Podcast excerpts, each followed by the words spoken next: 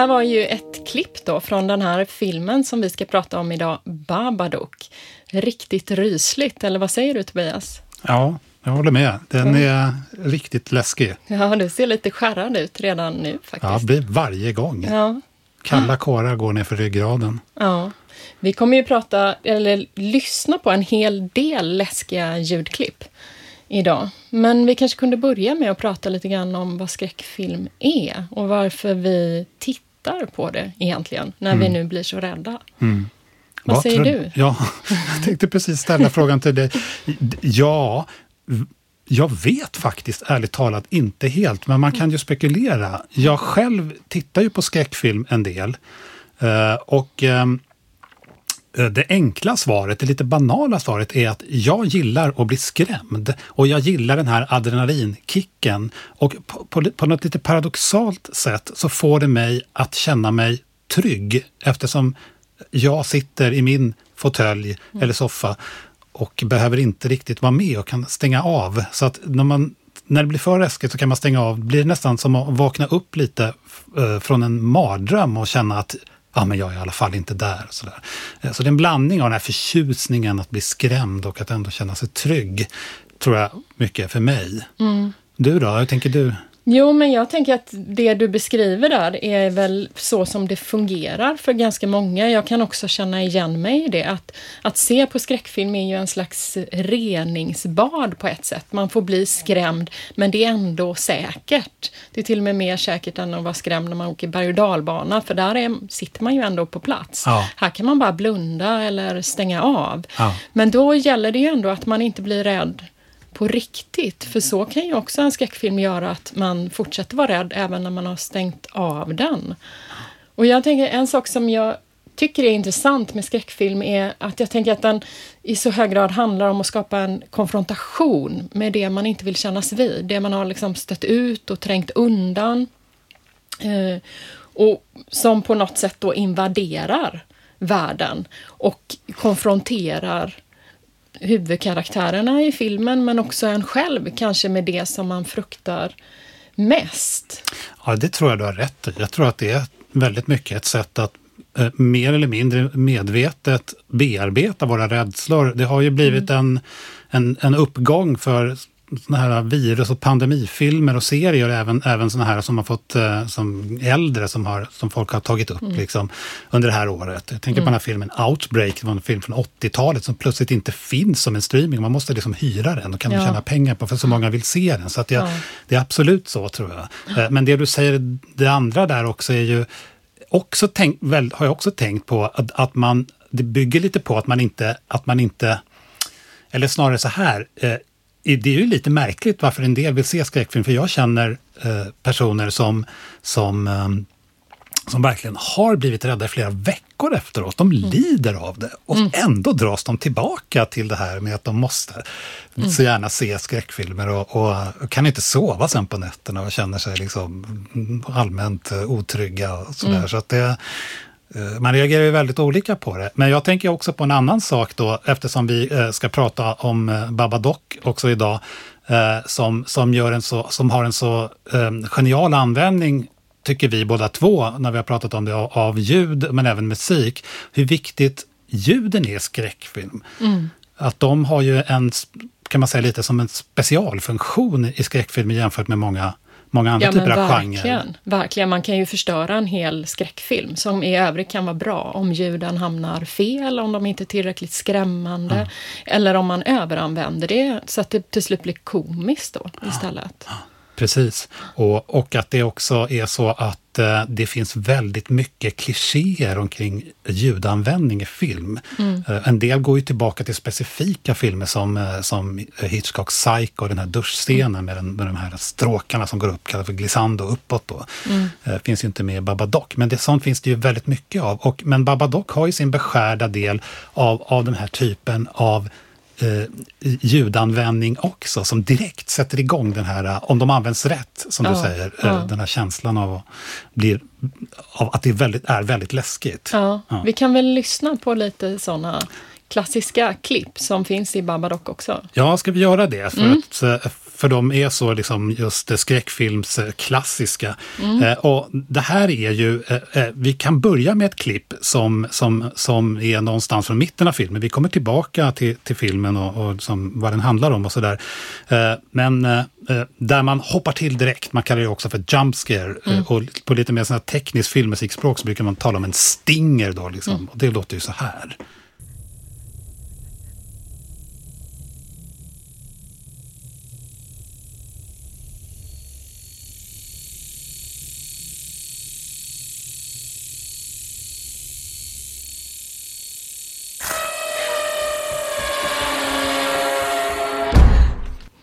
Jag hoppade ju till där.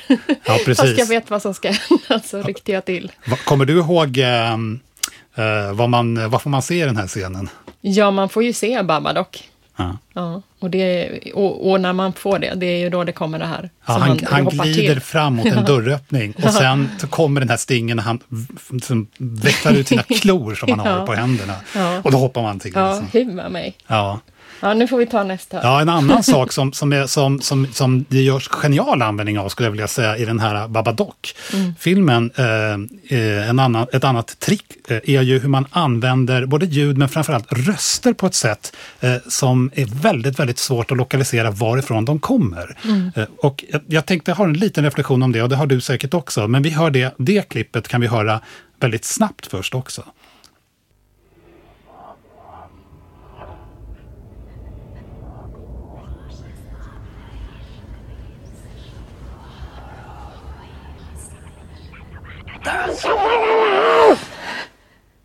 Tycker du det är läskigt? När du såg det här? Ja, men mindre läskigt än förra klippet. Men, men det kommer ju där, för hon ligger ju i sängen. Det är ju ändå, de sätter ju scenen att hon ligger där i sängen, fönstret är öppet, det är natt, gardinerna liksom rör sig i vinden och så ökar den här ljudet. Och så kommer den här rösten som man inte förstår varifrån den kommer och hon bara sätter sig upp i så mm. liksom.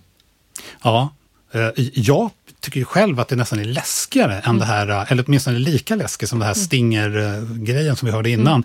Mm. För att det, eh, och när jag såg den här filmen första gången, det var ju det år den kom, 2014, mm. då, då tyckte jag det här var det läskigaste i hela filmen. För att det är så oerhört obehagligt var den här rösten, att den kan, man, den kan komma ifrån från det här monstret eventuellt som mm. finns. Den kan komma inifrån mamman själv. Den kanske inte ens kommer från själva liksom, filmvärlden. Det är som, jag hoppade till första gången jag såg den, för jag tänkte men det kanske är, det kanske är någon som, det kanske inte kommer från filmen, there is someone mm. in the house. Ja, jag bara, ja. herregud, vad är det ja, som händer? Ja. Alltså det, det, det, är otroligt, och jag tror att det här också som, som, som eh, på andra sätt också klassiska skräckfilmsljud, men, men det här som man kallar för en akusmeter då, mm. den här rösten som inte kan lokaliseras eh, någonstans. Den här källan kan vi inte lokalisera. Det här spelar ju på, på grundläggande, nästan genetiskt kodade rädslor som vi har, mm. vi människor, när vi hör någonting, eh, om man är ensam på landet eller något, så plötsligt ja. hör man ett ljud och man kan, man, man kan inte somna och slappna av förrän ja. man liksom vet var det där kommer ifrån. Ja. Vi blir helt enkelt superrädda när vi inte kan lokalisera det. Och det här tror jag är, är det som, som, som händer med sådana här ljudklipp, om de används på ett bra sätt. Att de sätter igång de rädslorna. Ja, och jag tänker även det den säger faktiskt. För apropå det som vi pratade om innan med att skräck, är, skräck handlar om att behöva konfrontera det, det som man har trängt undan, det bortträngda. Och här är det ju i väldigt många skräckfilmer handlar det också om hemsökta hus. Det här att det kommer in något främmande i huset som man måste få ut. Och jag tänker att det som rösten säger här är ju “There's someone in the house”. Det här hotet att här tror man att man är skyddad skyddad i sin säng inom husets fyra lugna väggar, men icke. Nej, verkligen icke. Alltså det, det framgår ju med all önskvärd tydlighet. ja. eh, om vi ska, om vi ska liksom, eh, bara säga någonting mer innan vi går in på själva filmen omkring det här mm. med hur man använder, eh, för den använder ju just väldigt mycket ljud, men den använder till viss del också lite, ska vi säga, klassiska skräckfilmsmusik, eh, eh, klichéer också, eh, mm. fast på ett väldigt, på ett väldigt eh, innovativt sätt. Eh, och jag tänker att även där kan vi bara kort spela ett exempel på någonting som, som, ska, som är med och skapar den här obehagliga stämningen i filmen. En, mm. en, en, en ljud, eller en musik eh, som kommer tillbaka flera gånger faktiskt under, under filmens gång. Och den är ju klassiskt också, för det vi hör här är liksom något slags klockspel eller slash speldosa eh, mm. ihopkopplat med, med, en, med en barnröst då, som ja. säger det här Mami. Ja.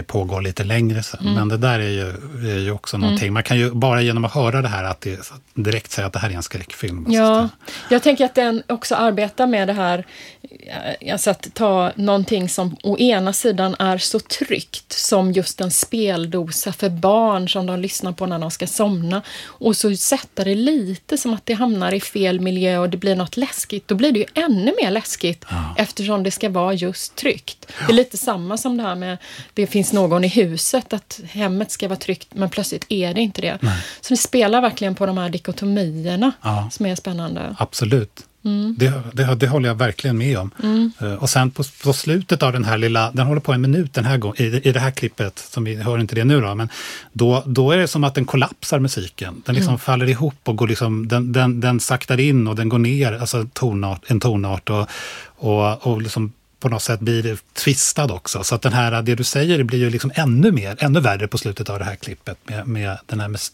som den speldosmusiken som ska vara någonting tryggt blir, blir ännu mer förfrämligat på något mm. sätt.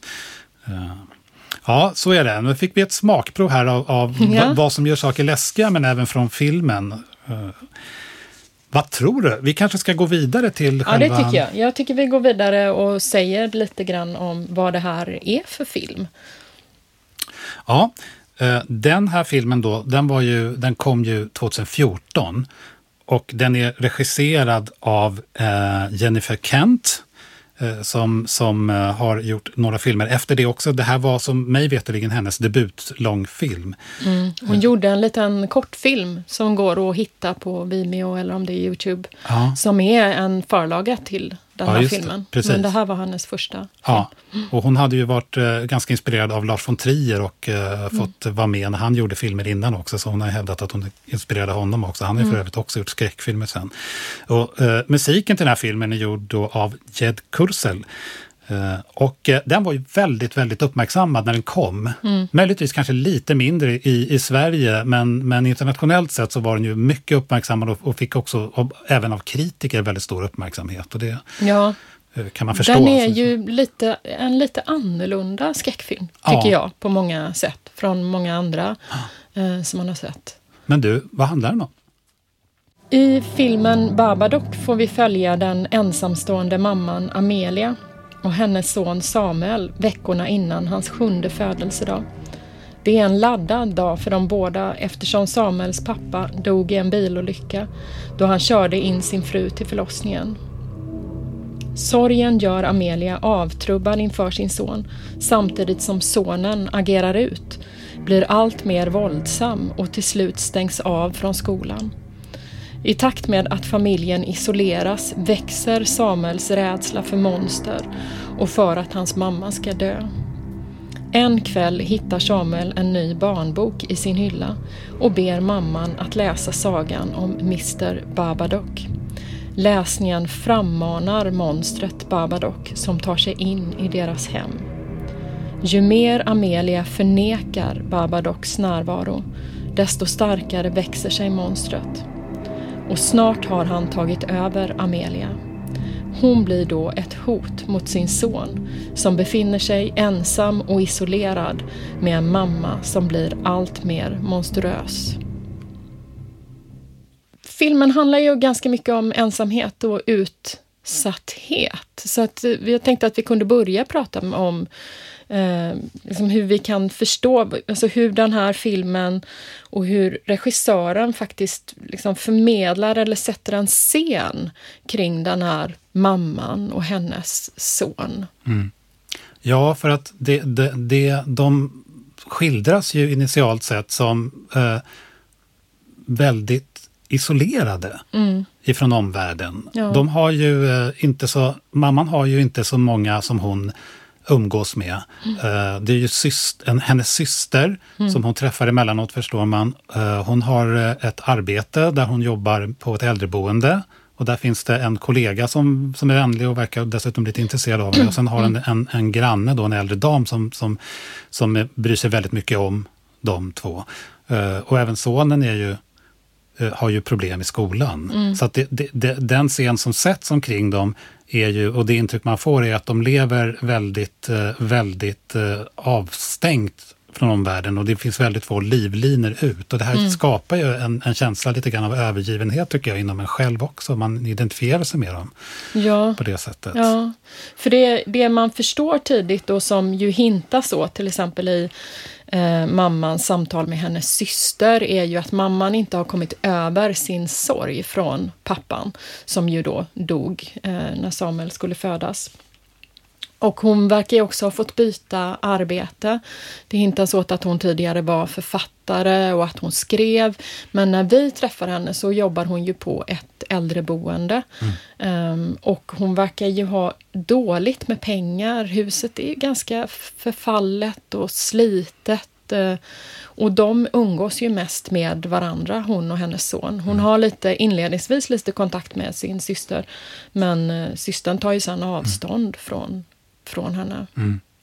Så att det är liksom, de är både ensamma men de är också liksom, ja, men i en ekonomiskt prekär situation, får man väl säga. Hon har också tandvärk. Eh, hon går omkring hela tiden. Ja, den är ju lite skum. Alltså. vad, där, vad är det med den där ja, tanden? Ja, alltså? men hon känner, jag tänker att den ändå från början är att hon, hon har den här tandvärken och det är ju någonting som ändå är dyrt att gå till tandläkaren och fixa sin tand så det kan vara någonting man skjuter upp. Hon är ju också en väldigt, väldigt trött mamma som ensam har tagit hand om sin son under många år och inte riktigt fått sova, inte heller får den här vuxentillvaron med andra, utan hennes liv går ju väldigt mycket ut på att ta hand om de här gamla, att ta hand om sonen och den här grannen som du nämnde som ju också är gammal och som hon också tar hand om och hjälper. Hon tar ut hennes sopor och liksom ser till att mm. hon mår bra och sådär. Och så tar hon hand om, om sin lille pojke. Så att hon är ju liksom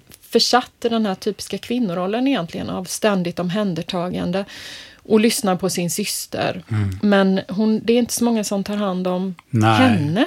Eller ingen ju, alls faktiskt. Nej, precis. Och, och, dessutom ska hon ju utföra allt det här omhändertagandet i, i, i en situation där hon, där, hon är, där hon är så bruten som hon är mm. och inte kommer över det här traumat efter mannens död. Hon lever med sån enorm, både förträngd och samtidigt inte längtan efter den här mannen. Mm. Och jag tänker också att när hon väl, när hon väl de, de skildringar i filmen eller de scener där hon får träffa där eh, andra vuxna människor eh, förstärker det här eh, intrycket av att, att hon är så att säga, utputtad, att hon är mm. liksom avskild och isolerad. Jag tänker på en scen när hon eh, och eh, sonen då Samuel är hemma hos systern för att eh, systerns dotter har en födelsedag. Mm. Och då är det ju några väninnor där till, till systern som, som också mm, deltar i det här kalaset. Och i en scen då när när, när um, hon sitter och uh, pratar med de här väninnorna. Men de, då är allting uppställt så att det är fyra, fem väninnor och systern. De står upp runt mm. ett bord och hon sitter ner på en stol och det är någon sorts grodperspektiv då från hennes perspektiv. Så de, de framstår ju nästan som någon sorts jury som dömer henne. Mm. Och sen när hon får nog och säger till en av dem, liksom, men du vet väl inte, typ, mm. du vet väl, vad vet du om hur det är liksom, att, mm. att förlora en,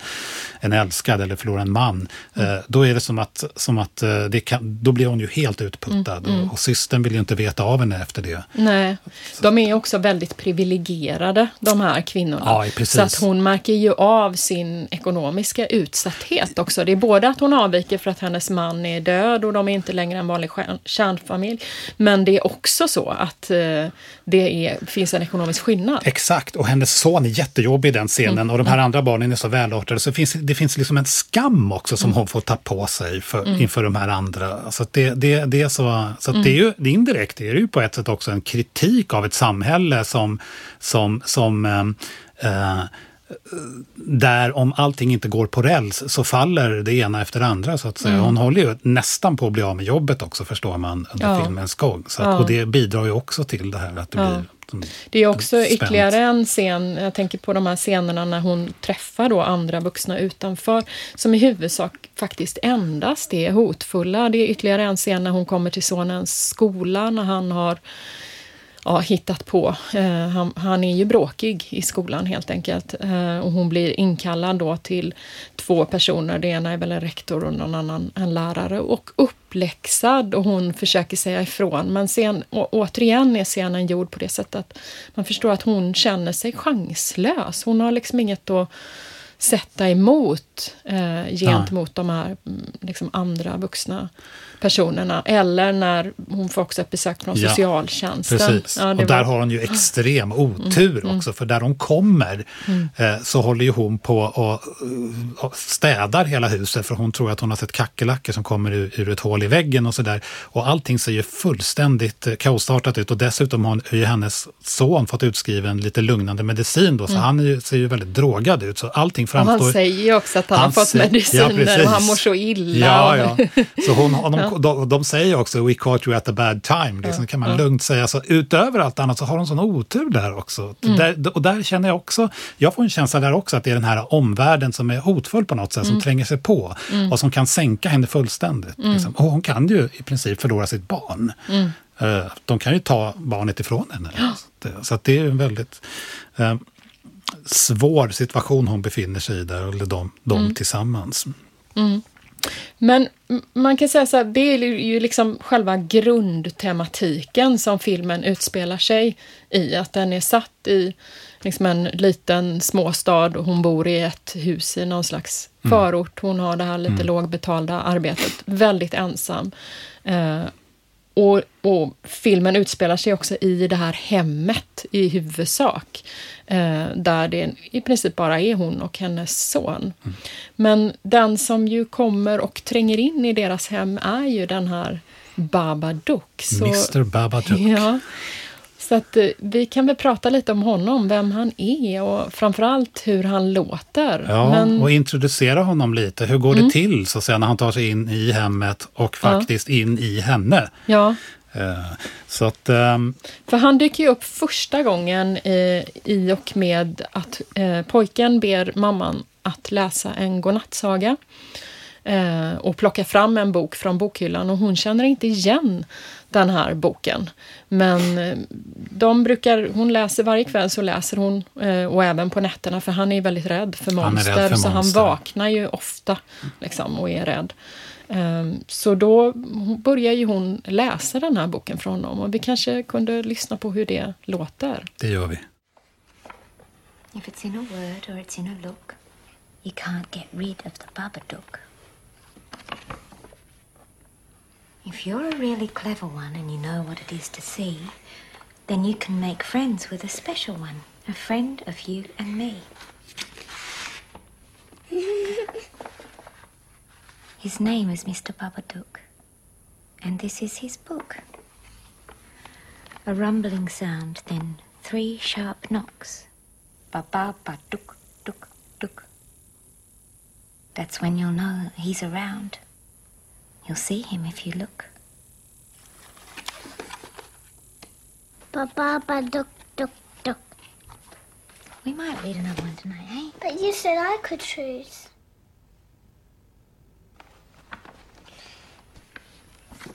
This is what he wears on top. He's funny, don't you think? See him in your room at night?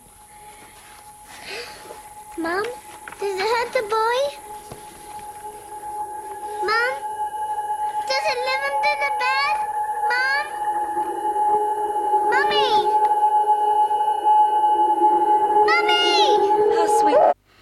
Vi får ju inte höra slutet av sagan, men vi får ju se i mm. boken att uh, och den slutet i princip går ju på sagan, som så långt så att säga, äh, går ju ut på att äh, om man får syn på Babadook äh, på natten så kommer man inte att sova och Eh, man önskar att man vore död, ja. väldigt kortfattat. Ja. Och hon slutar ju där precis när hon slutar läsa så kommer ju också musiken in och Mm. skapar obehaglig stämning också. Ja, det är ju också en, en sån här barnbok som bygger på en bilderbok som bygger på såna här pop-up-bilder som man Ja, kan dra i. Så att eh, de blir ju bara läskigare. Det börjar ju så fint och trevligt Ja. med att man ska få besök. Men sen blir ju bilderna bara läskigare och läskigare. Och det förstår ju hon när hon börjar bläddra. Och sonen anar ju oråd. Ja, ja. För han ser ju lite av de här bilderna även om hon slutar läsa. Ja, precis. Det, man, det är en av de där bilderna är ju när den här babadocken kommer med som huggtänder Mm. mot en pojken som ligger och sover. Det är då han så men ta, hur går det för pojken? Klarar sig pojken? Ja. ja. Hur ser han ut egentligen, Babadocken? Hur skulle vi kunna karaktärisera honom? Han, har ju, han har ju en hög hatt va? och Ja. någon form av kostymliknande, och Ja. kan, kanske en mantel och sådär. Men Ja. man får ju se ganska korta klipp på honom, även i boken där. Men där eh, han, han är ju väldigt svart och mörkt klädd. Ja, men en väldigt tydlig stil, Han har en skulle jag tydlig ändå stil, säga. ja. Han, är ju, han har ju det här ja, men mantelliknande och de här händerna som är som långa klor. Då.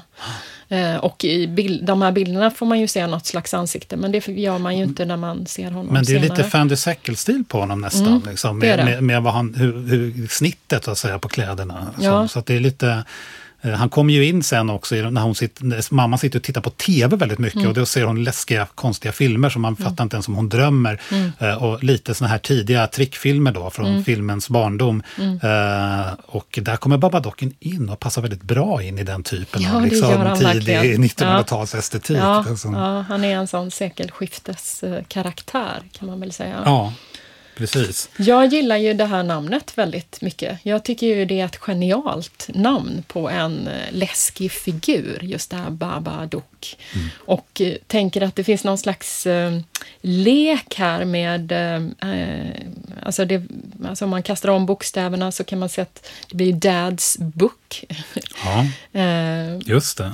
Och det har ju det här duk, duk, duk som i att man eh, knackar men också bok, bok, bok. eh, Precis. Eh, Så att, och baba kan ju lätt kopplas till bla bla. Ja, precis. Det här snacket liksom som vi kanske kommer prata lite senare om. Hur, hur, vad, är, vad kan trösta en i en skrämmande värld? Allting kommer bli bra. Ja, det är ju bla bla bla. För Mm. vi vet ju att saker kan ju också gå fel. Men också just det här eh, vi, någonstans i, i liksom, för det, det, det är ju det är ju många saker som man kan associera till, men, Mm. men i, i botten också på något sätt eh, detta att att det är liksom någon sorts rappakalja också. Mm. ja, alltså som, är, som är bara liksom hotfull. Ja. Det, det, det, att säga, det är hotfull röst. Ja. Och inte så mycket, liksom, man förstår inte vad, vad vill den här, vad, sägs, vad säger människan? Liksom? Ja. Hon, hon ropar ju på slutet, vad vill du? Ehm, det, så det, är ju, det finns ju någonting i just att det inte har så mycket, att det är svårt att nagla fast betydelsen också. Men jag håller med dig om, alltså det är verkligen, verkligen, eh, det finns duk, duk, duk och det finns baba och det är någonting liksom här som har att göra med pappan och som vill ta sig in och, och sådär. Ja, Ehm, och han gör ju det, Babadocken. Han tar ju sig in. Eh, och han, Bit bit. Där kan man ju diskutera eh, hur, hur, hur många gånger han gör det, så att säga. Men, men om, jag har ju en tanke om att han börjar att ta sig in. Han vill ju in i mamman och ta över mamman. Ja. Det är en sorts besatthetstematik som är vanlig i skräckfilmer. Mm. Eh, och en av de tidigaste gångerna där man möjlig, möjligen skulle kunna säga att, han, att den första så att säga, in, inkräktandet sker är ju när mamman eh, hon har pratat i telefon med sin syster. Mm. Eh, och det här är sista gången i filmen som, som, som hon har någon kontakt med systern. Eh, som jag minns det. Och man kan säga att hon, hon, ringer ju till systern för att be om hjälp. För att det är ju så att de har läst den här boken och läskiga saker börjar hända och sonen mår väldigt dåligt. Ja. Och mamman börjar, för hon tror ju liksom inte riktigt på att det finns monster under sängen och sådär. Men hon börjar ju känna sig hotad och hon har ju gjort sig av med boken, ska Hon har, sägas också. hon har rivit sönder Hon den och rivit slängt sönder den i soptunnan ute. Precis. Eh, att- och, just det. Ja, exakt så är det. För Eh, då, när hon har slängt ut den här boken och rivit sönder den och slängt den i soptunnan och vill bli av med den här boken en gång för alla, Mm. eh, så eh, blir hon ju inte det. Nej, ändå. så är det. Precis. Jag gick lite handlingen i förväg Ja. där faktiskt. För hon får ju, eh, av, av läkaren så får ju hon de här lugnande medlen eller sömntabletterna. Så Samuel, han sover ju gott en natt och då sover Mm. hon också gott. Och hon går så nöjt ner på morgonen för trappen. Eh, och Mm. eh, så kommer hon, hon ska ut i köket och göra sig en kopp kaffe, tänker man. Och så knackar det på dörren. Mm. Och så går hon och öppnar. Eh, och ingen är där. Nej. Märkligt. Hon stänger dörren eh, och det knackar tre gånger då. då sådär. Mm. Och sen stänger hon dörren och så går hon tillbaka mot köket igen och då kommer det tre knackningar fast i en helt annan, som, en helt annan femma där Mm. på dörren igen. Och eh, eh, där öppnar hon dörren och eh, ingen där. Men då ser hon ju att den här boken Ja. ligger på trappan.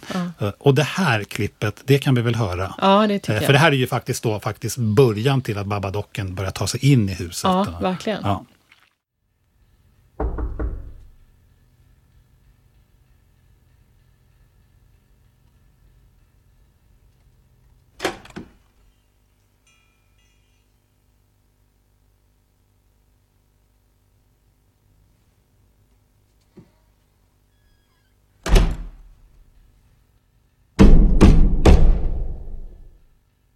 Ja, ödesdigra knackningar, det har man ju på dem. Ja, det låter nästan lite som början till Beethovens så kallade ödesymfoni. Bam, bam, bam, bam. Ja, de vill inte vara med om att det knackar så stört. Nej, det är Nej. den andra. Nej. Nej, och här, man kan ju säga att, jag menar, tidigare så har det ju varit så att hon har upplevt det som att sonen eh, och man har ju också, jag tycker det är intressant i den här filmen för att länge i början av filmen så får man ju se sonen mycket från mammans perspektiv. Alltså han är bråkig, han är skrikig, han är klängig. Eh, och han är jätterädd för de här monstren. Eh, och han får också ett slags anfall som väl antagligen visar sig vara feberkramper. Då. Men det är ju då hon får de här medicinerna för hon är så här, jag måste bara få sova och han sover aldrig, han vaknar på nätterna. Eh, så fram till den här punkten så har man ju på något sätt sett sonen utifrån mammans perspektiv. Men det är ju någonstans när Babadocken knackar på här som filmen så långsamt kommer att byta perspektiv. Eh, och, inte all, och då sonen överhuvudtaget inte kommer förstås och upplevas som bråkig och skrikig utan att det är mamman som är den läskiga. Så att vändningen börjar ju komma här. Och det är ju också den sista hon tappar ju den sista livlinan kan man säga, för sonen har blivit utslängd från skolan. Så han är ju hemma och det ställer också till, det för henne på hennes arbete så att, eh, eftersom hon har svårt att gå dit. Eh, och så ringer hon ju sin syster då som säger att hon inte vill, nu orkar jag inte med dig längre. Eh, och det är ju för att hon, är, hon har ju blivit rädd när han har knackat på. Eh, men då ringer det ju igen. Mm, precis. Ja, precis. Hon har ju då fått lägga på där och då ringer det igen och eh, då går hon fram till telefonen och svarar väldigt eh, eh, lättat eh, Claire, alltså det är ju systerns namn då. Att, så hon tror att det är systern som ringer igen, men det är det ju inte utan det är ju då Babadock som ringer och då låter det så här.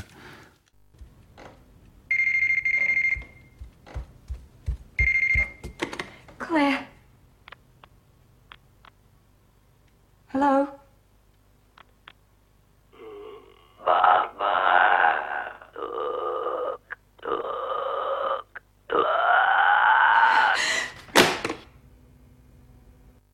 Ja, det, detta är ju första gången eh, som man får höra Babadook. Och eh, man kan också säga att det som har skett här är ju också att hon har, eh, när har knackat på två gånger då som vi hörde, så f- tar hon ju in boken igen. Och den är då eh, ihopklistrad. Eh, tillfixad, eh, det som man har rivit sönder. Och dessutom är ju sagan då eh, förlängd. Ja. Och det är därför hon blir så rädd och eh, också ringer till sin syster. Ja, Eh, och den är ju förlängd i bemärkelsen att hon kommer att döda sin son. Och Precis. sen ta livet att hon först kommer att döda eh, hunden Ja. och sen kommer hon att döda sonen och sen kommer hon att ta livet av sig själv. Mm. Eh, och ehm, eh, när hon då eh, blir avvisad av sin syster och tror att hon ringer igen så, så, så fylls det här på med då att, det, att Babadocken ringer i telefon också. Så det, är ju, och det, här är ju, det här är ju möjligtvis en sån scen där man tänker sig då att det, det, det, det är, här har ju Babadocken börjat liksom ta sig in i henne på ett eller annat sätt. Liksom. Och det är också hör- första tecknet för henne att Babadocken finns. För att innan dess så tror ju hon att det här är eh, sonen Samuel som gör hyss. Helt Ja, enkelt. precis. För han säger ju att men det var Babadocken som gjorde det när det hände vissa saker. Mm, Eh, men nu får hon ju för första gången faktiskt höra rösten från Babadocken i Mm. Sitt öra.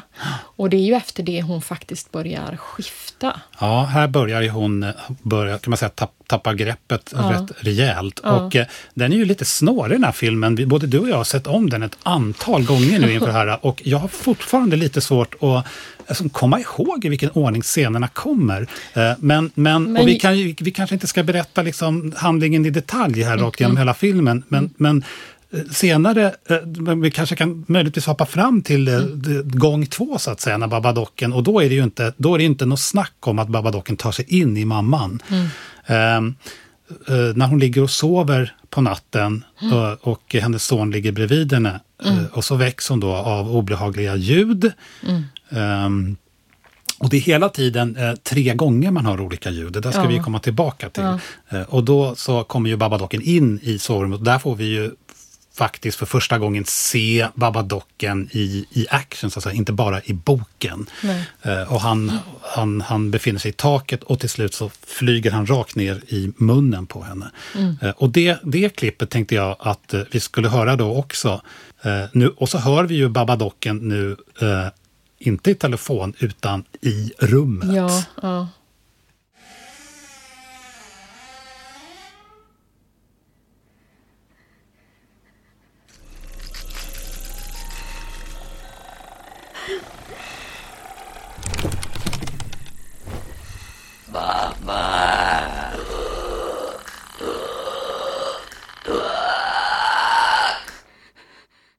Mm-hmm. Han är där. Hon ligger i sängen och han eh, hänger likt ett djur i taket rakt ovanför henne. Och hon gömmer sig under täcket och så drar hon tillbaka täcket och eh, skriker och då tjopp säger det så försvinner han ner in i henne. Eh, och så dessutom då eh, senare i filmen så sker ju en tredje, eh, ska man säga, mm, en tredje besatthets... Eh, inkräktar... Eh, ja, blir hon, blir hon besatt en tredje gång. Ja, och efter det så har hon ju fullständigt tappat det Ja, kan man säga. Ja, hon går ju in i ett större och större liksom, monsterlikt beteende där. Men du, hur ska vi förstå den här Babadocken egentligen? Vem är han? Ja, det är ju intressant, för här har det ju funnits ganska mycket. Man, man förstår ju väldigt snabbt att det finns mycket diskussioner om vem, vem är Babadook och vad står han för.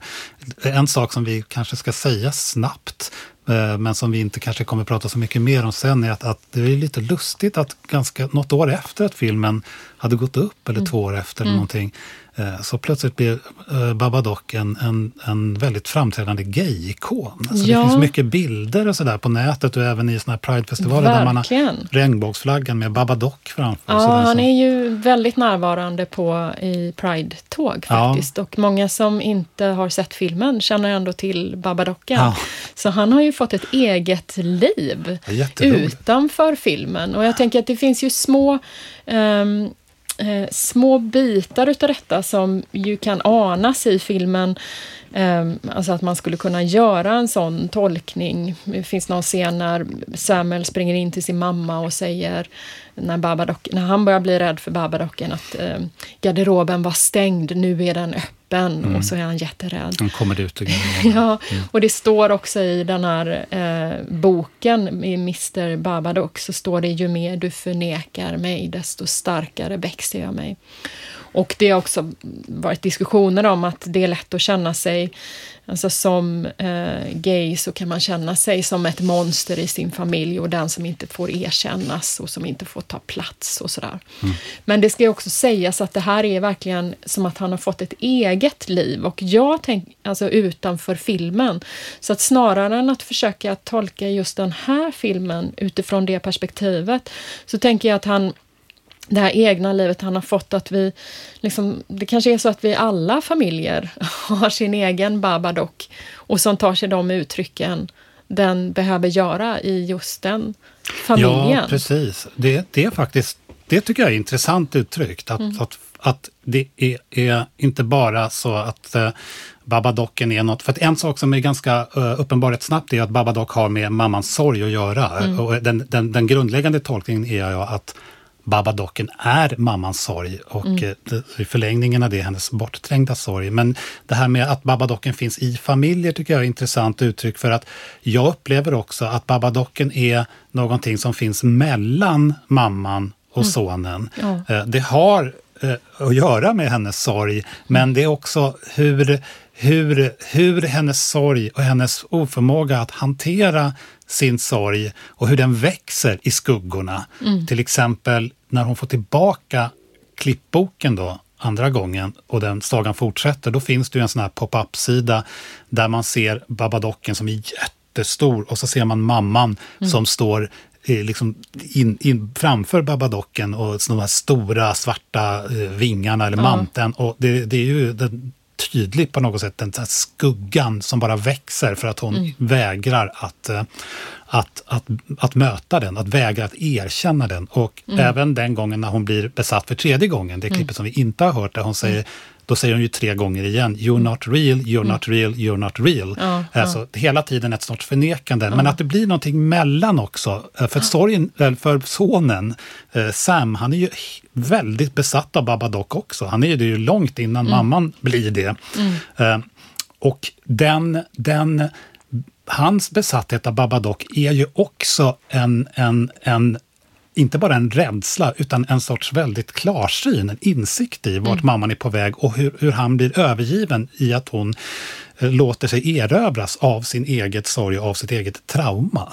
Så att just det här att det finns mellan och i familjer, det tycker jag är jätte, jätteviktigt. eh, eh, Faktiskt, Det- att man upplever det som att de har också lite grann varsin Babadook, de här Ja, två. verkligen. Jag tycker ju också att de faktiskt har två olika babadocker och förstår babadocken på olika sätt.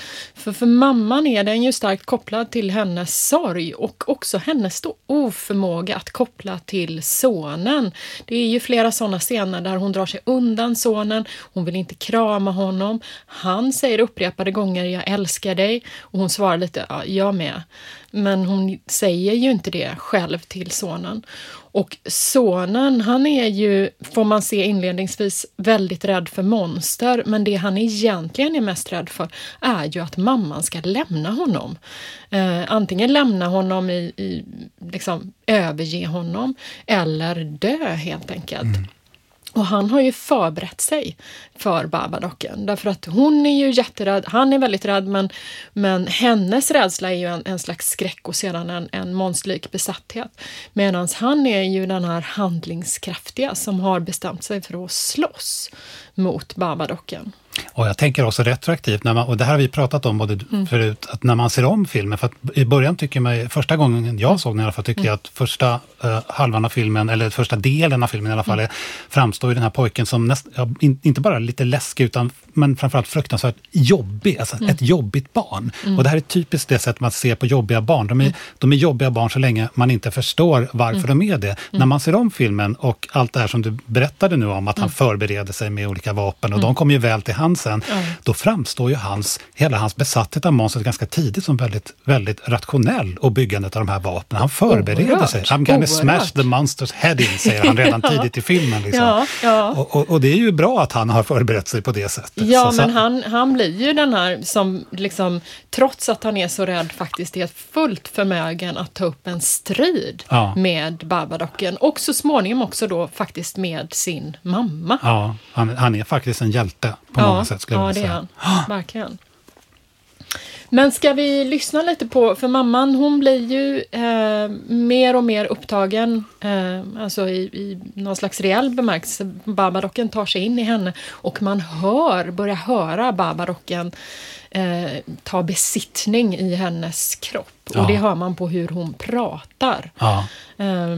Så vi, ska ju, vi, kan, vi, kan, vi, kan, vi kan illustrera det här Mm. med tre klipp. Eh, Där, där det går från bad to worse, om man säger Ja.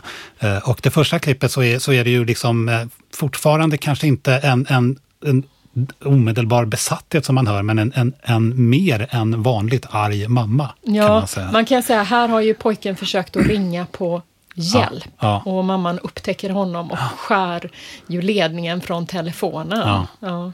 Precis, och, och pojken säger jag vill bara inte att du ska släppa in Mm. Babadocken. Eh, och hon svarar att här ska ingen komma in. Det känns inte så här jätte, liksom, Mm. betryggande. You crushed the car and then... I said the baby The Babadook isn't real, Samuel. It's just something you've made up in your stupid little head. I just didn't want you to let it in. I'll make sure nothing gets in tonight. All right, Samuel? Nothing is coming in here tonight. Nothing!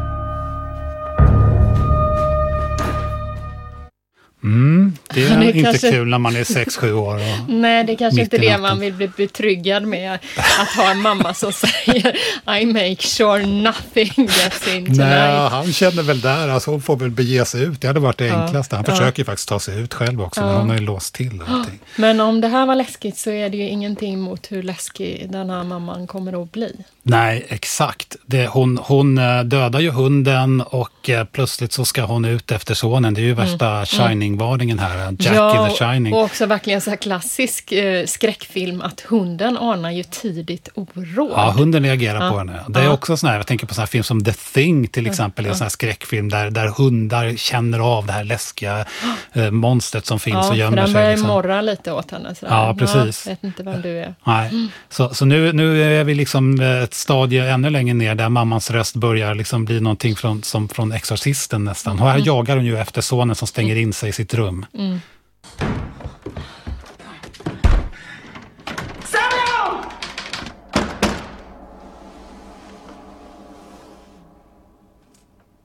Samuel? Bugsy's hurt and we need to get help. You don't want him to die, do you?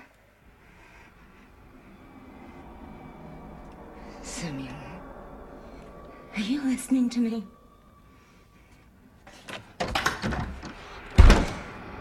Let me in, you little shit! Let me in! Let me in! Let me in! Let me in!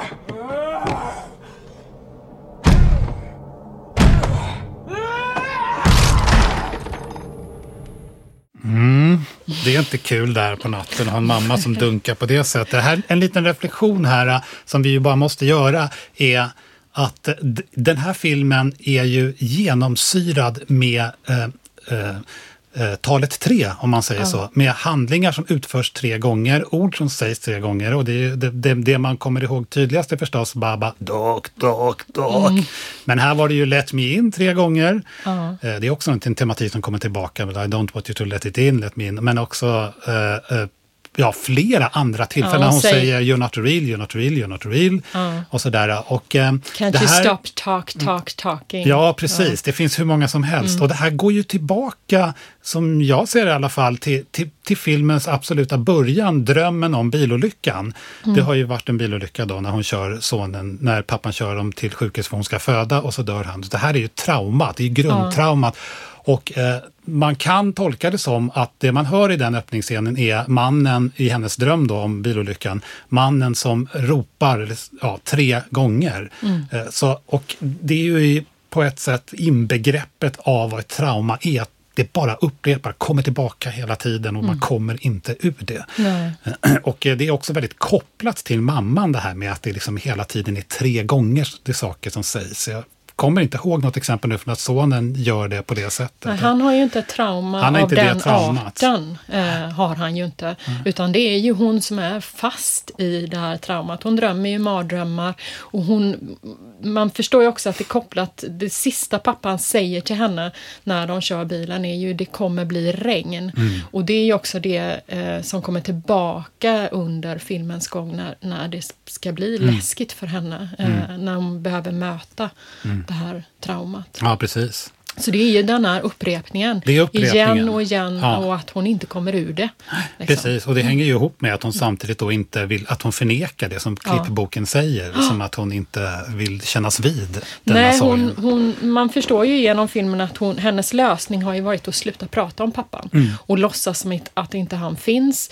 Eh, Samuel får heller inte fira sin födelsedag på den Mm. dagen som han faktiskt föddes och han får heller inte prata om pappan. Nej. De har ju något bråk tidigt i filmen där ju sonen säger men, men du äger inte honom, jag har en pappa. Liksom. Precis, och hon tar ju faktiskt också bort möjligheten för honom att få sörja sin pappa när, Ja. när hon Ja. själv blir så besatt på ett sätt ändå som hon paradoxalt nog är av sorgen fast hon inte erkänner den. Och hon gör den ju till ett tomrum i Ja. deras liv. För den får, den får inte eh, liksom, eh, erkännas att den finns där och samtidigt så präglar den ju hela tillvaron mellan Mm, Precis, de två. precis. och det är ju otroligt, jag tror att, att det är liksom helt genomtänkt av, av regissören Mm. här, att, att det här med att det upprepas tre gånger hela tiden, att det Mm. är liksom en sorts, som en sorts tvångshandlingar som kopplas till en, den, denna trauma. Då, liksom.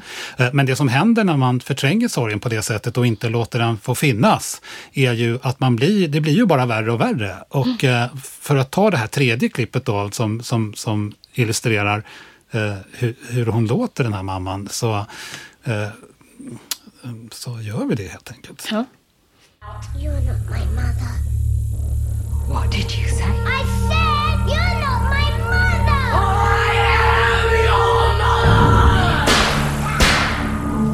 Om, man, om det var svårt där för lyssnaren att höra vad hon, vad hon säger här när hon är fullständigt Babadook-besatt, är ju I am your mother. Det är inte riktigt det sättet man vill höra det på. Nej, nej sonen förnekar ju henne för han ser ju att eh, du är inte min mamma för du är nu Babadook. Eh, så att jag vill inte kännas vid dig. Och det är ju här den här, vi hör de här ljud, smällande ljuden. Det är, ju, han, det är ju den här striden som han har förberett på, sig på under lång tid. Eh, som hon inte har förstått sig på. Eh, som nu tar sin början Ja, och han rymmer ju till slut ner i källaren här Mm. och mamman springer efter och han har en snubbeltråd och hon ramlar och han klubbar henne så att hon eh, förlorar medvetandet. Han binder henne och, eh, eh, och han vill bara att hon ska få ur sig den här babadocken. Mm. Ja. Mm. Eh, Och det får hon också. Hon, håller, ju- hon försöker ju strypa sin son men han börjar ju smeka henne på kinden Ja, och så ly- ja. lyckas hon övervinna sig själv och då kommer hela, eh, någon sorts svart vätska ur munnen på sig. Och han har ju använt alla sina vapen då för att liksom få henne dit. Eh, och då tror man att nu är det bra. De går upp ur källaren och ser ju helt rent ut sagt förjävliga ut eh, efter den här kampen. Han har ju till och med snuckit en kniv i hennes ben för att... Eh, och då tänker man att nu är det, nu är det väl ändå det liksom slut, ja. slut. Och så tittar pojken på mamman och säger eh, You can't get rid of the Babadook. Man, du kan inte, man kan inte göra sig fri från Babadocken och han flyger upp. Han, han flyger i luften upp för trappan Ja. till sitt rum, eller till deras rum, sovrum. Ja. Eh, och där, eh, där eh, är ju det, så att säga slutkampen på ett sätt med, Mm. med Babadocken då som, som inträffar. Ja, och då når vi ju slutet på den här filmen och du och jag förstår ju det här slutet på lite olika sätt, eller hur? ja, precis, det gör vi ju. Ja, för det, den här filmen har ju på ett sätt lite olika slut. Man tror ju att den slutar några gånger. Um, vi får ju se mamman skrika åt Babadocken och liksom verkligen ställa sig mellan Babadocken och sonen. Och Babadocken ger upp fighten och drar sig, faller ihop och drar sig ner i källaren. Och bebor ju källaren, kommer vi att förstå. För sen hoppar vi fram två veckor senare i tiden, eller någon vecka.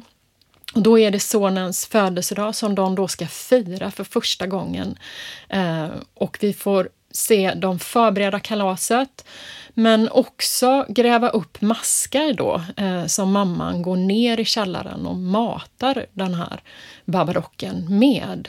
Um, och i en allra sista scen får vi se den här mamman och sonen sitta tillsammans. Uh, och hon kramar honom och han gör ett uh, trolleri för henne. Och där slutar den. Precis.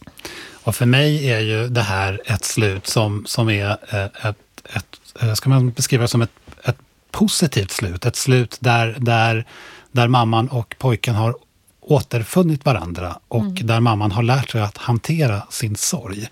Eh, det som sker i den här slutstriden i sovrummet är en, är en pusselbit i min förståelse av det här. Att, eh, för där skriker hon ju som du mycket riktigt säger mot Babadocken och eh, tvingar ner honom i källan. Men hon rör också vid Babadocken, vilket mm. är, jag tänker att det är en sorts klassisk sak i mardrömmar när man rör vid någonting som man är som mest rädd för. Och det är som elektrifierat och hon gör, uttrycker någon sorts primalskrik där. Och det här är att hon faktiskt möter face to face sin, sin sorg.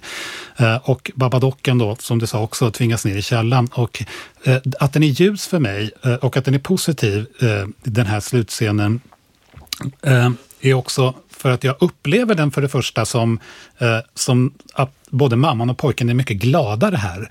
Mm. Eh, i den sista scenen. Och det finns också en mer, lite mer detaljerade saker som sker i den här scenen som jag också känner, för mig i alla fall, underbygger det där lite.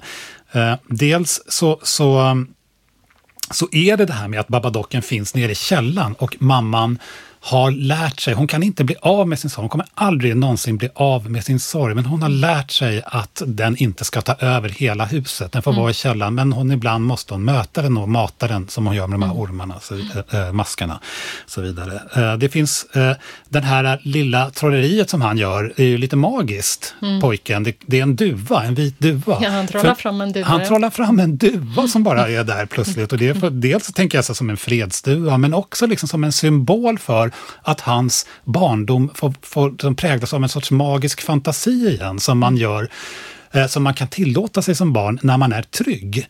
Mm. Eh, och sen är det också en, en, en snabb eh, sekvens där med när vi får se en svart ros. Och det tänker jag också är en sån här sak där ur den här sorgen, den svarta sorgen, så växer det fram så att säga mm. någonting som ändå är kärleksfullt. Mm. Också eh, att själva färgschemat är på något sätt ljusare. Mm. Um, så att för mig är det ett slut som handlar om att de har återfunnit varandra och pojken har återfunnit sin trygghet i mamman. Uh, men uh, att sorgen kommer aldrig någonsin att försvinna. Hon mm. måste gå ner i källan och möta den här babadockan. Mm. Jag kan ju säga att när jag såg den här filmen första gången så eh, tyckte jag att slutet var läskigt. Mm. Alltså jag eh, upplevde det, jag ser verkligen det som du säger, eh, det här ljusa och jag håller också med om den analysen, att hon liksom bearbetar och möter sin sorg. Eh, och jag har tänkt mycket på vad det var eh, som liksom gjorde att det ändå kvardröjde en känsla av att det här är inte, som det ju så ofta är också i skräckfilmer, alltså skräckfilmer är ju experter på att allting slutar bra och sen så får man se monstret eller någon hand som kommer upp eller, och li, lite känna att ja, men det är ändå instabilt. Mm. Uh, och då tänker jag att, alltså för mig kan man säga så här att å ena sidan så köper jag helt den analysen och den är, är rimlig. Men om man ser på filmen, det är ju en analys utifrån att Babadocken, eller rädslan för Babadocken, är mammans sorg. Men om man följer filmen och ser den från pojkens perspektiv så är ju hans stora rädsla att bli övergiven. Hans stora rädsla är också att hans mamma ska dö. Och han frågar henne flera gånger, kommer du dö? Och mamman säger, nej, nej, nej, jag kommer inte dö. Och vid något tillfälle sen trodde du så om pappa också? Mm. För han förstår ju att det här är någonting som kan hända. Um, det, och vad det fick för konsekvenser i hans liv är ju dels att han inte lär känna sin pappa, men också att han på något sätt um, genom filmen, eller som vi har fått förstå då, har fått bära ett slags stigma. Han upprepar vid flera tillfällen varför är det ingen som tycker om mig? Hans moster tycker inte om honom, hans kusin tycker inte om honom, de andra barnen i skolan, inte ens lärarna vill veta av honom. Och knappt ens hans mamma som har lite svårt för honom. Så att han bär ju pappans frånvaro och hans eh, mammans sorg. Och för mig är slutet en slags påminnelse om, för en tematik som går igenom är ju också frågan om illusion, det vill säga där att, att med magin då. Eh, man får ju se till exempel eh, George Méliès film Resa till månen. Eh, så det är ju en film om illusionsnummer. Och när han gör, gör det här trolleritricket på slutet och trollar fram en duva så upplever jag det som en slags påminnelse att regissören ändå oavsett om det är hennes avsikt eller inte, men att filmen ger oss en påminnelse om för det här är ju så underligt. Jag menar, han, han, är sju år, han kan inte trolla fram en duva. Det är en påminnelse om att också det här slutet är en slags potentiell illusion. Å ena sidan kan det vara sant, å andra sidan så lurar ju det som är Samuels skräck alltid runt hörnet, nämligen att mamman ju faktiskt kan dö. Alltså vi alla lever ju i den här illusionen av att vi måste leva som om livet vore tryggt. Men vi vet ju varje gång vi säger adjö till någon så kan det också vara sista gången. Och jag tänker att hon slutar ju, den är ju udda på det sättet den här filmen att den slutar med ingen musik. Alltså det kommer eftertexter och så är det bara en tystnad. Och det fick mig att tänka på en eh, psykoanalytiker som heter Alfred Mar Margulies där han säger döden förskräcker oss alla till tystnad. Och så kände, jag tror att det var det som gjorde mm. att jag upplevde slutet lite obehagligt. Ja, jag förstår. Det är ju, det är ju, ja, det är ju, det är ju väldigt intressant att framförallt, eller möjligtvis till en stor del, den här duvan kan spela en sån här roll, eh, olika mm. roller i våra förståelser av det här. Men jag glömde faktiskt nämna det, att tystnaden är också någonting som spelar roll för min förståelse. Mm. För att tystnaden är någonting som för mig förstärker eh, känslan av att, att det finns en, en frid, att det finns en, en Eh, en, en närvaro mellan dem som inte har funnits innan. För musiken under hela filmen har varit kopplad. Den är, den är, det, det är bara obehaglig musik genom mm. hela filmen. Så mm. frånvaron av musik på slutet ger ju en, hel, en känsla av, eh, som, som väldigt motsatt mot, mot, den, mot det som musiken har fått representera. Som, mm. som hänger ihop med Babadockens ljud och alltihopa. Mm. Eh, så att, så att um, musiken kommer ju tillbaka i eftertexterna. Mm. Uh, och där är den ju obehaglig. Ja. Uh, och uh, igen, det är ju den musiken som vi har spelat ett exempel på också. Mm. men det är ju inte så mycket, det kan ju så att säga verka tillbaka lite också, tänka på hur man uppfattar scenen. Nu menar jag inte att det gör det för din del här, men det kan det kanske ha gjort för mig, för att mm. då, den så här, ramar ju in så säga, mm. narrativet. Eh, men, men den är ju å andra sidan inte någonting som hör till narrativet och, och därför kanske inte är så mycket att ta i beaktande där. Eh, men, men jag tänker att det kanske inte är helt o... o eh, de kanske inte är helt icke-överensstämmelse heller, våra, med varandra, våra förståelser. För att jag tänker att den där illusionen är ju och att det, att det kan vara en illusion är ju någonting som hänger ihop med, som jag förstår, att och som är förenligt med att det är ljust och att det är bra på många sätt. Men att situationen fortfarande naturligtvis är väldigt bräcklig. Men mm. det finns också en aspekt här som är väldigt viktig tror jag att se. Och det är ju att eh, mamman och pojken eh, delar eh, Eh, uppmärksamheten så att säga, för Babadocken. Hon erkänner inför pojken att Babadocken finns. Mm. Eh, så de har någonting där, det vill säga att de, de, sorgen får finnas mellan dem. Och det tycker jag ger en väldigt som, på något sätt robust styrka till den här ja. Men jag tänker återigen, så, så, skulle jag, för jag tror inte alls att de är oförenliga, utan det handlar om perspektiv. Ja. Därför att om vi kommer tillbaka till det här vad en skräckfilm är, om, om skräcken är det som invaderar det som vi tränger undan och det som invaderar och att skräckfilmen på något sätt är något renande för att filmen igenom handlar det ju om att återta kontrollen. Och så ska det ju sluta med mm. att den då är i källaren eller mm. den är utanför syn, vi kan inte se det längre. Nu, nu, är, nu är liksom ordningen återställd och så kan vi som har tittat känna shit vad rädda vi blev, men nu är vi glada ja. igen. Och så tänker jag att, att den här filmen, om, den här, om man läser den här filmen och ser den här filmen som en film om sorg, så är det ju en alltså, helt rimlig tolkning och det slutar väldigt ljust. Men jag tänker att en, en annan ett annat sätt att se på den är att se på den som en film om kärlek och en film om en liten pojkes kärlek till sin mamma. För han älskar ju henne verkligen Eh, alltså, alltså, bortom...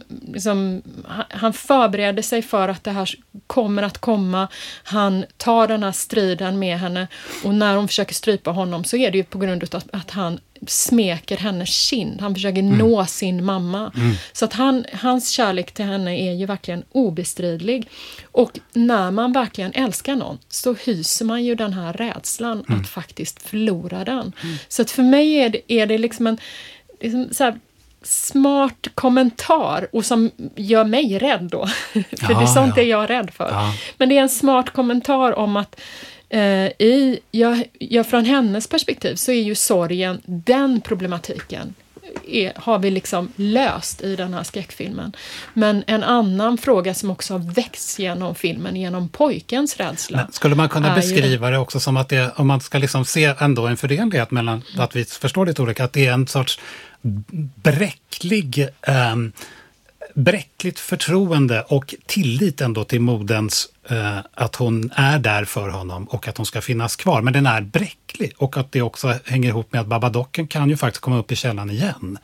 Fast det... så, jag, så tänker jag inte alls. Nej. Faktiskt. Utan eh, jag tänker mer att eh, eh Um, alltså, å ena sidan kan man läsa det som en sorgefilm och å andra sidan läser man det som en kärleksfilm och då ser man olika saker. Så att jag tror inte de är uh, oförenliga men jag tror också de är skilda berättelser mm. snarare än att plocka in dem i varandra. Ja, men det är ju det som är faktiskt själva, själva styrkan med den här filmen, tänker jag också, att, att den tillåter, att den har så många lager. Ja. ja. Så och det, det, har ju vi märkt när vi har sett om den också. Ja. Att, oj, vad man ser många olika saker Precis. när man gör det. Och, med det så tänker jag att vi kan sluta med att verkligen uppmuntra de som inte har sett den här filmen att göra det. För den är både läskig och den går att fundera och tänka så mycket omkring. Ja, det gör den verkligen. Så ja. det, bli lite rädda men, men vet att filmen tar slut ja. och den slutar ljust i varje fall. ja, du säger det. Version. ja, i en version. Och eh, när ni har sett den, se om den. Ja. Men du, nu har vi på länge idag, så att eh, vi får väl sluta här. Ja, vi måste sluta. Vi måste sluta. Det är dags för det. Mm. Ja, för nästa avsnitt då så ska vi ju prata om Pans labyrint som är en mexikanspansk eh, fantasyfilm från 2006 som är regisserad utav Guillermo del Toro. Mm. Och då kommer vi prata bland annat om fascism eh, i olika nu och då. Ja, och om det går att drömma under fascismen ja. kan man också säga. Mm. Men, men uh, tack för idag då, Katarina. Ja, men tack själv. Ja. Ses vi då.